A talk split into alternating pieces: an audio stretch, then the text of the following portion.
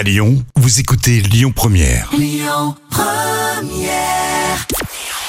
Bonjour à tous, c'est France 3 qui est arrivé en tête hier avec la série Tandem qui a rassemblé euh, plus de 4 millions de personnes. Ça représente 21% de part d'audience. Euh, Derrière, on retrouve TF1 avec Colanta.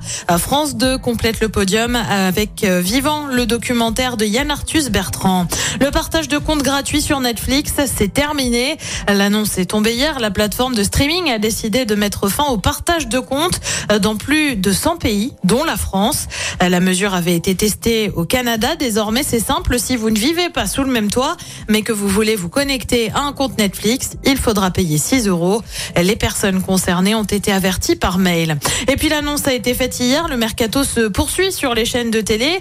On sait désormais qui va remplacer Nikos à la présentation de 50 minutes inside sur TF1. C'est Isabelle Iturburu, personnalité connue de Canal+, euh, pour avoir notamment animé le Canal Rugby Club.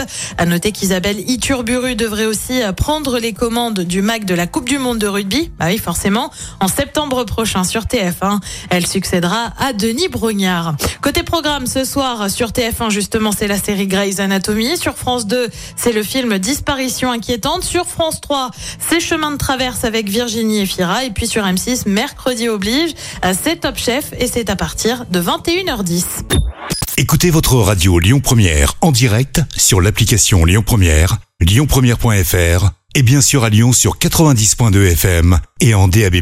Lyon